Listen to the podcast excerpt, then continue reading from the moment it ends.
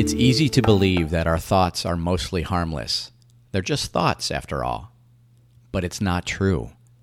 As we read in A Course in Miracles, every thought you have makes up some segment of the world you see. In other words, our thoughts create our reality, not the other way around. There is no objective reality out there impinging on us.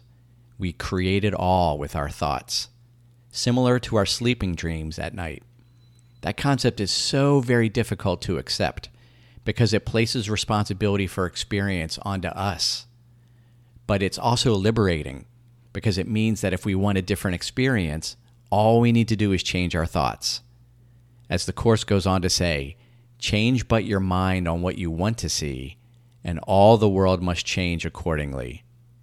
Therefore, it can be very helpful to practice watching our thoughts. And when we catch ourselves choosing the ego, which is true any time we are judging, any time we aren't at peace, then we can gently make a different choice.